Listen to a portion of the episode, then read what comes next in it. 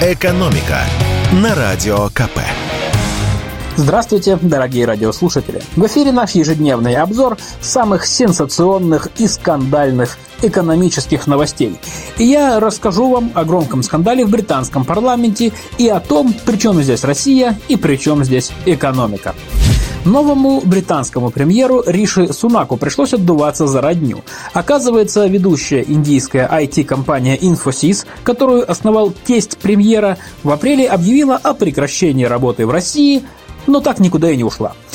Это выяснили британские журналисты. Интересно, что на этот бизнес завязана и жена премьера, которую зовут Акшата.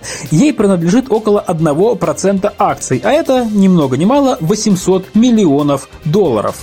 Рише Сунаку пришлось даже держать ответ и оправдываться перед прессой и оппозицией. Что за нравы, правда? И он заявил, что знать не знает о бизнесе компании и никак с ней не связан. А мы решили выяснить, что это за компания и чем она занимается в России. Начнем с того, что российское подразделение действительно по-прежнему существует. Это подтверждает, например, информация на сайте головной индийской компании. Есть там и телефон, по которому работники берут трубку, но, конечно, отказываются давать комментарии. Есть и московский адрес недалеко от метро Алексеевская. Британская газета «Гардиан» пишет, что в российском филиале трудится примерно 100 сотрудников, и сейчас московский офис работает в рамках переходного периода. Видимо, имеется в виду, что компания находится в процессе выхода с нашего рынка. Однако, по всем документам налоговой инспекции, компания работает в обычном режиме, а ее статус – действующая организация. Как выяснилось, раньше у индийского холдинга в России был не один, а целых два подразделения. Один – филиал ООО «Инфосис Лимитед», другой – ООО «Инфосис СНГ». Адрес совпадает. Но Infosys СНГ был ликвидирован в прошлом году, а Infosys Limited как раз таки работает до сих пор.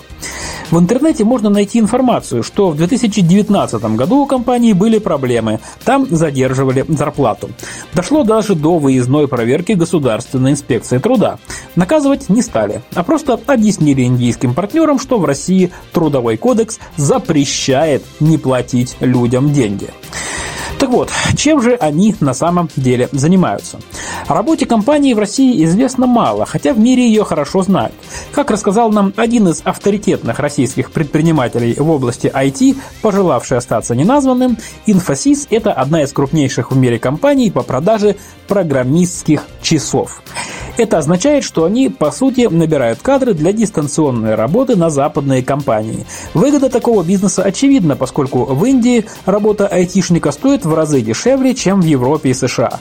При этом квалификация у индийцев высокая. К тому же практически все они владеют английским. И вообще это достаточно распространенный опыт. Такие компании есть и в России. В этом деле главное суметь с минимальными затратами набрать сильную команду и продать ее с выгодой последние годы индийцы активизировались и на нашем рынке IT-услуг. Так что бизнес корпорации тестя нового британского премьера в России, скорее всего, заключается в продвижении услуг индийских программистов для выполнения заказов российских компаний. Ну и в завершение давайте поговорим о чем-нибудь более мирном и спокойном, чем международные скандалы. Например, о материнском капитале.